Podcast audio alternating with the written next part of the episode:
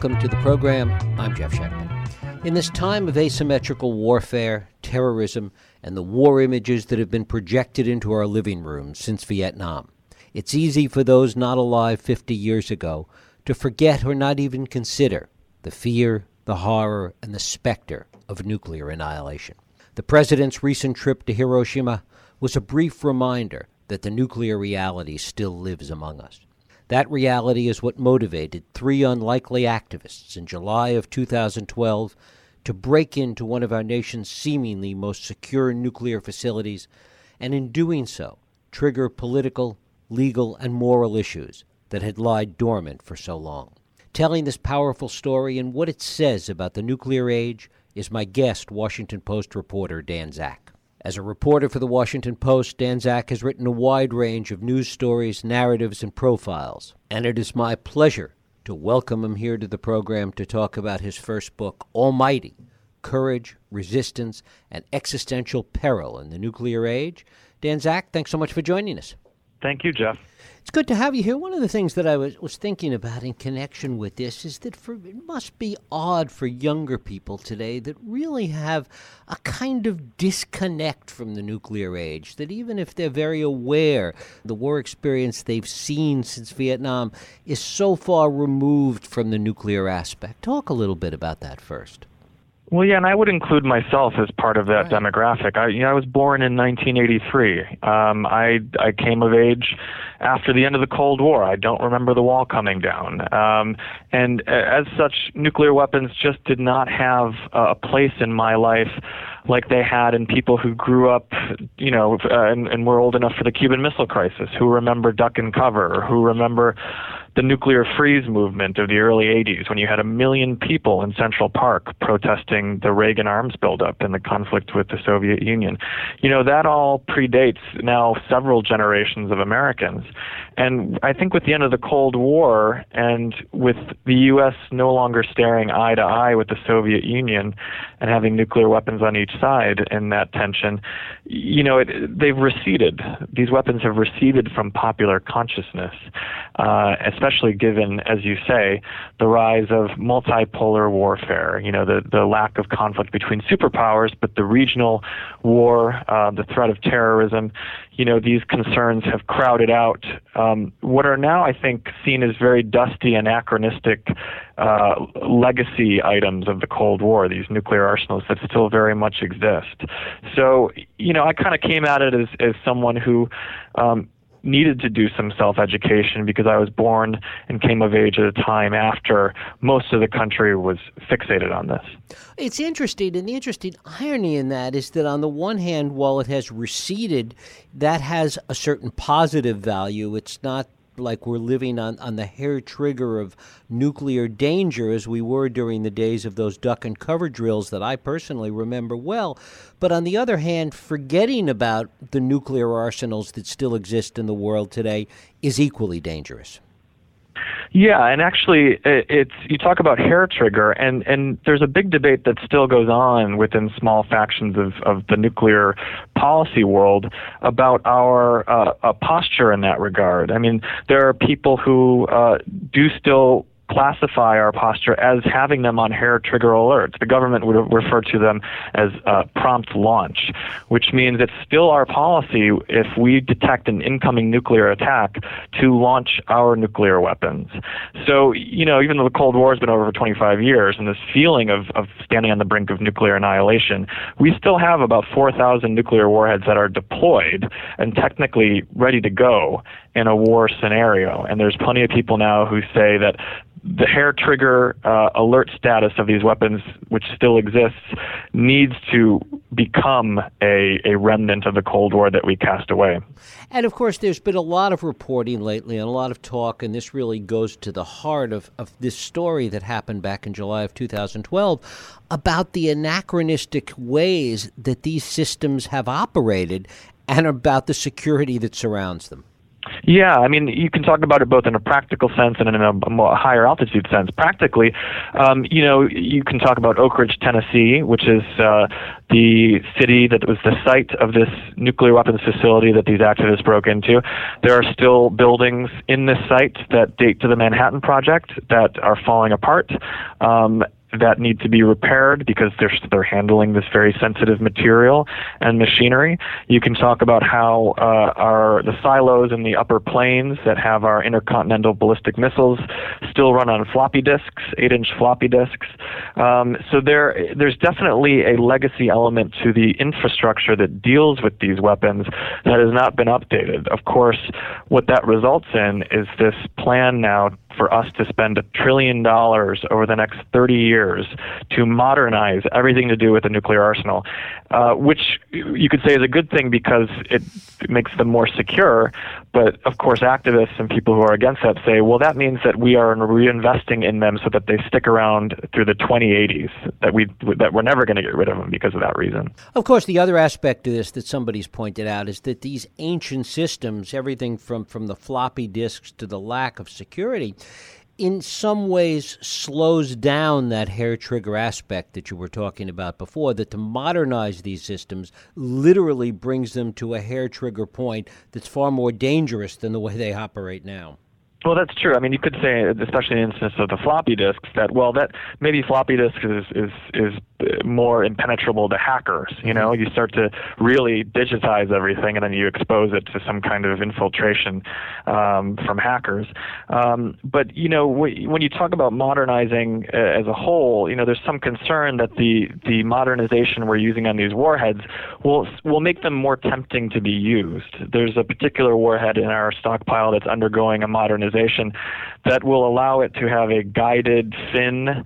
Um, so when it's dropped from a bomber, it can be more precision. It, it has it will have a, a, a function on it that will allow the military to customize the explosive force of the bomb, which people argue, well, that means that lowers the threshold for use. If you can make a, a precision tactical nuclear weapon, that might be more tempting for the military, for a president to use in warfare. And if you cross that, if, if you make it easier to cross that nuclear threshold, that uh, actually brings us closer to uh, to a bad area. And tell us about these activists in July of 2012, who they were, what they were trying to accomplish. Sure, we're coming up on the four-year anniversary of this uh, break-in. Um, one of them is a, a, Catholic sister, a Catholic nun. Her name is Sister Megan Rice. She was 82 at the time of the break-in. Uh, she's obviously 86 now.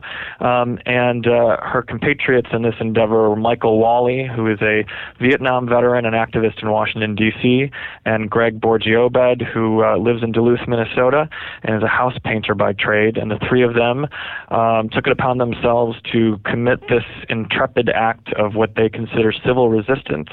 Uh, you know, walking over a, a wooded ridge in the middle of the night in eastern Tennessee and cutting through four fences of this facility with bolt cutters spray painting biblical messages and sprinkling blood on this facility that stores our enriched uranium, and then essentially waiting to be arrested. They they saw it as an act of witness uh, against bombs, against war making. Of course, the government saw it and said, "Well, this is a felony," and they were they were trying to sabotage the security of the United States.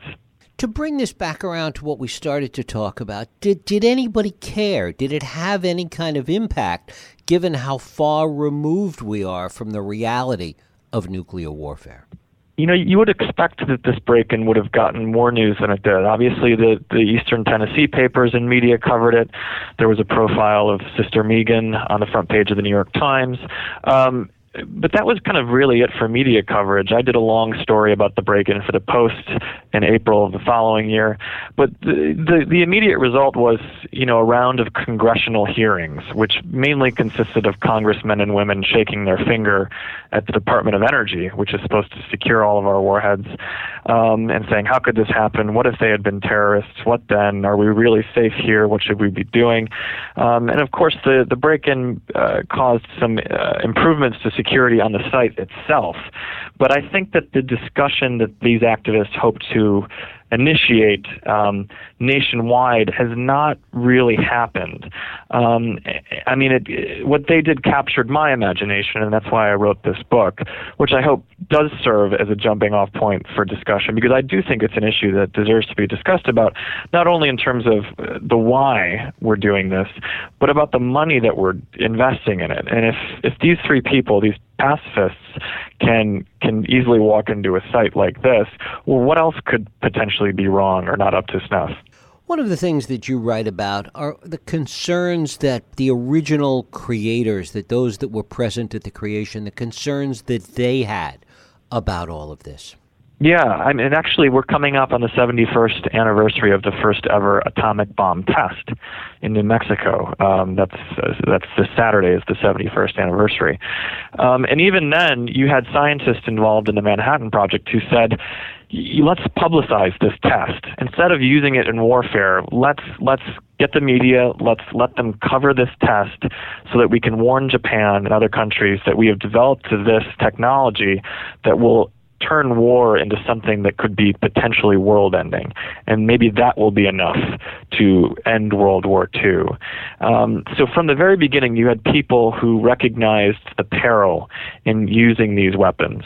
And of course, we know what's happened since then. Other countries has, have obtained the te- technology and developed their own arsenals, which creates a, a, an environment in the world where we have these stockpiles, which a lot of people credit with staving off global conflict, staving off a World War III by essentially threatening World III every second of the day. So there's there's this inherent paradox that has dogged uh, our nuclear arsenal and the nuclear arsenals of the planet uh, for the past 71 years. Talk a little bit about the Oak Ridge facility itself and what it represents. Sure. It's um, Oak Ridge is a city just outside of Knoxville. Uh, it was created almost overnight during the Manhattan Project. Um, we had to create secret cities all over the country in order to work on developing an atomic bomb before Adolf Hitler did. We were concerned that we were in a race with the Third Reich to develop this technology. And so we needed to create all kinds of plants and labs uh, to to make it happen. And Oak Ridge was created, um, uh, and tens of thousands of people were were brought in to work. Um, housing was built overnight. Giant plants were constructed to enrich uranium, uh, which ended up fueling the atomic bomb dropped on Hiroshima. So Oak Ridge was created for the Manhattan Project and still exists today, obviously, and it's still very much in the business of the atom. And that site that enriched the uranium for the Hiroshima bomb is still in operation today. Um, it's not enriching any uranium, but it is storing and processing it, and it does machine work for components of our nuclear, our present nuclear arsenal. So Oak Ridge is still very much a, a, a big part of our nuclear security complex. And to what extent did the security at Oak Ridge increase dramatically as a result of this incident? How much impact did it have? Well, uh, you know, the the break-in shut down the site for, for two weeks as they figured out what went wrong, what they needed to do to make sure it never happened again.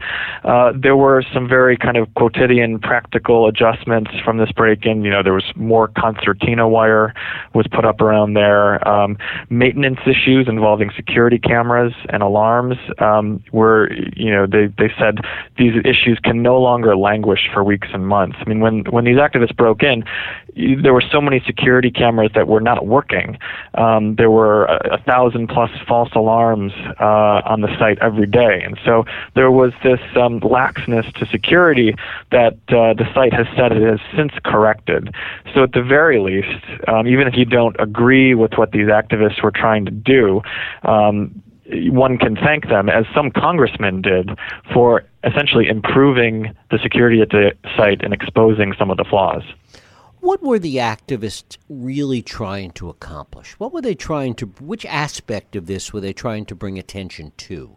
They were trying to make a couple points. The first was uh, that they believe there is no such thing as security as long as we possess nuclear weapons, that nuclear weapons equal insecurity. And they wanted to prove that they could um, and on one of the, the most secure, reputedly secure facilities in the United States, they could essentially just wander in, and that's exactly what they did. And they think that exposes the fallacy of national security. Of course, when they got to the, the building that they wanted to get to, which is a, a, a newish, state of the art storage facility for highly enriched uranium, they spray painted biblical messages, messages of peace on the building. They sprinkled blood on the building, and that was uh, an act of what they think is is labeling the building with truth. You know, the consequences of using a nuclear weapon would have a devastating effect um, on a civilian population, and that's what sprinkling the blood represented. And then finally, they took uh, small sledgehammers and began to chip away at the base of this building, which is uh, was a symbolic action. Um, they wanted to disarm the building symbolically and begin uh, its transformation to something that uh, aided life rather than took life away. It's that biblical command from the book of Isaiah saying, and they shall beat their swords into plowshares and spears into pruning hooks. That was their direct inspiration. And the action was both symbolic in that sense and, and quite literal because they did break in um, and, and they looked at it as, as an act of bearing witness and the government saw it as an act of trespass, destruction of property, and uh, sabotage. Were there any people in government that were at all sympathetic to what they had tried to do? Yeah, there's um, you know one example is is now Senator Ed Markey of Massachusetts, who since uh, the early '80s was introducing legislation into the Congress to um, to reduce the the budgets that are allocated for nuclear weapons. Um, there were congressmen and women that thanked these activists uh, in hearings, in public hearings uh, on Capitol Hill, for exposing these flaws. Um, you know, but there are plenty of, of people in Congress and elsewhere in the government who viewed this action as reckless, as endangering not only the lives of the activists, but the lives of people on the site. Um, and, uh, you know, so they, they understand their uh, their principles, but not their behavior and not their their their actions around those principles, which were viewed as, as potentially very very dangerous. How did these activists and plowshares, their group, how did they see the fear of proliferation? Well, I think they see they, they focus first on the United States, um, which purports to be the leader of the world, and so they think the United States should set an example.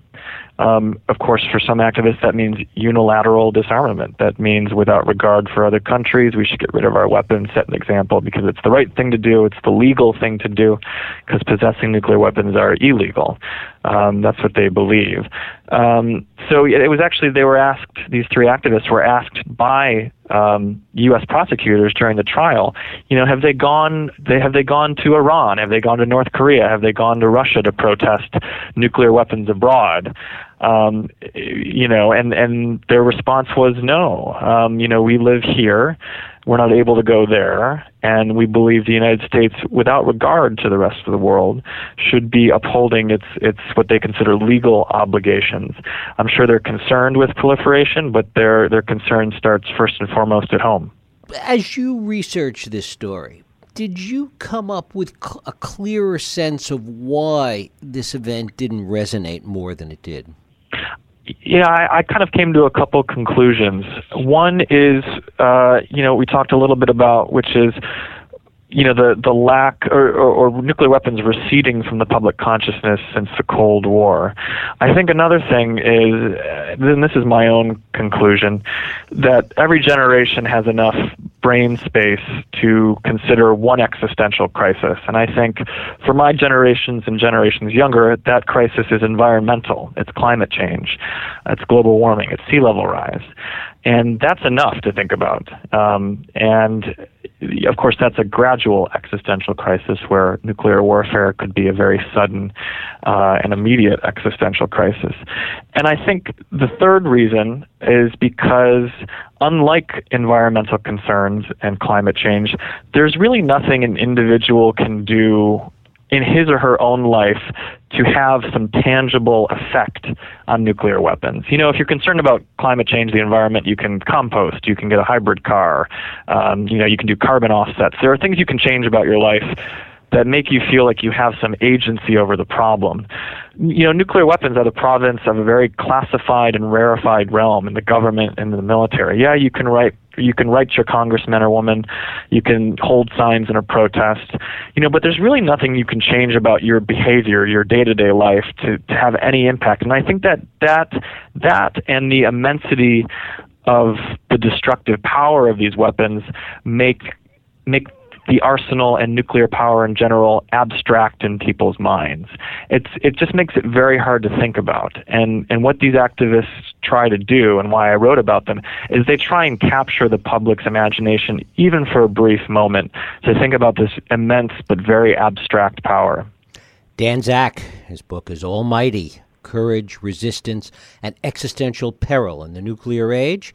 Dan, I thank you so much for spending time with us. It's my pleasure. Thank you, Jeff. Thank you.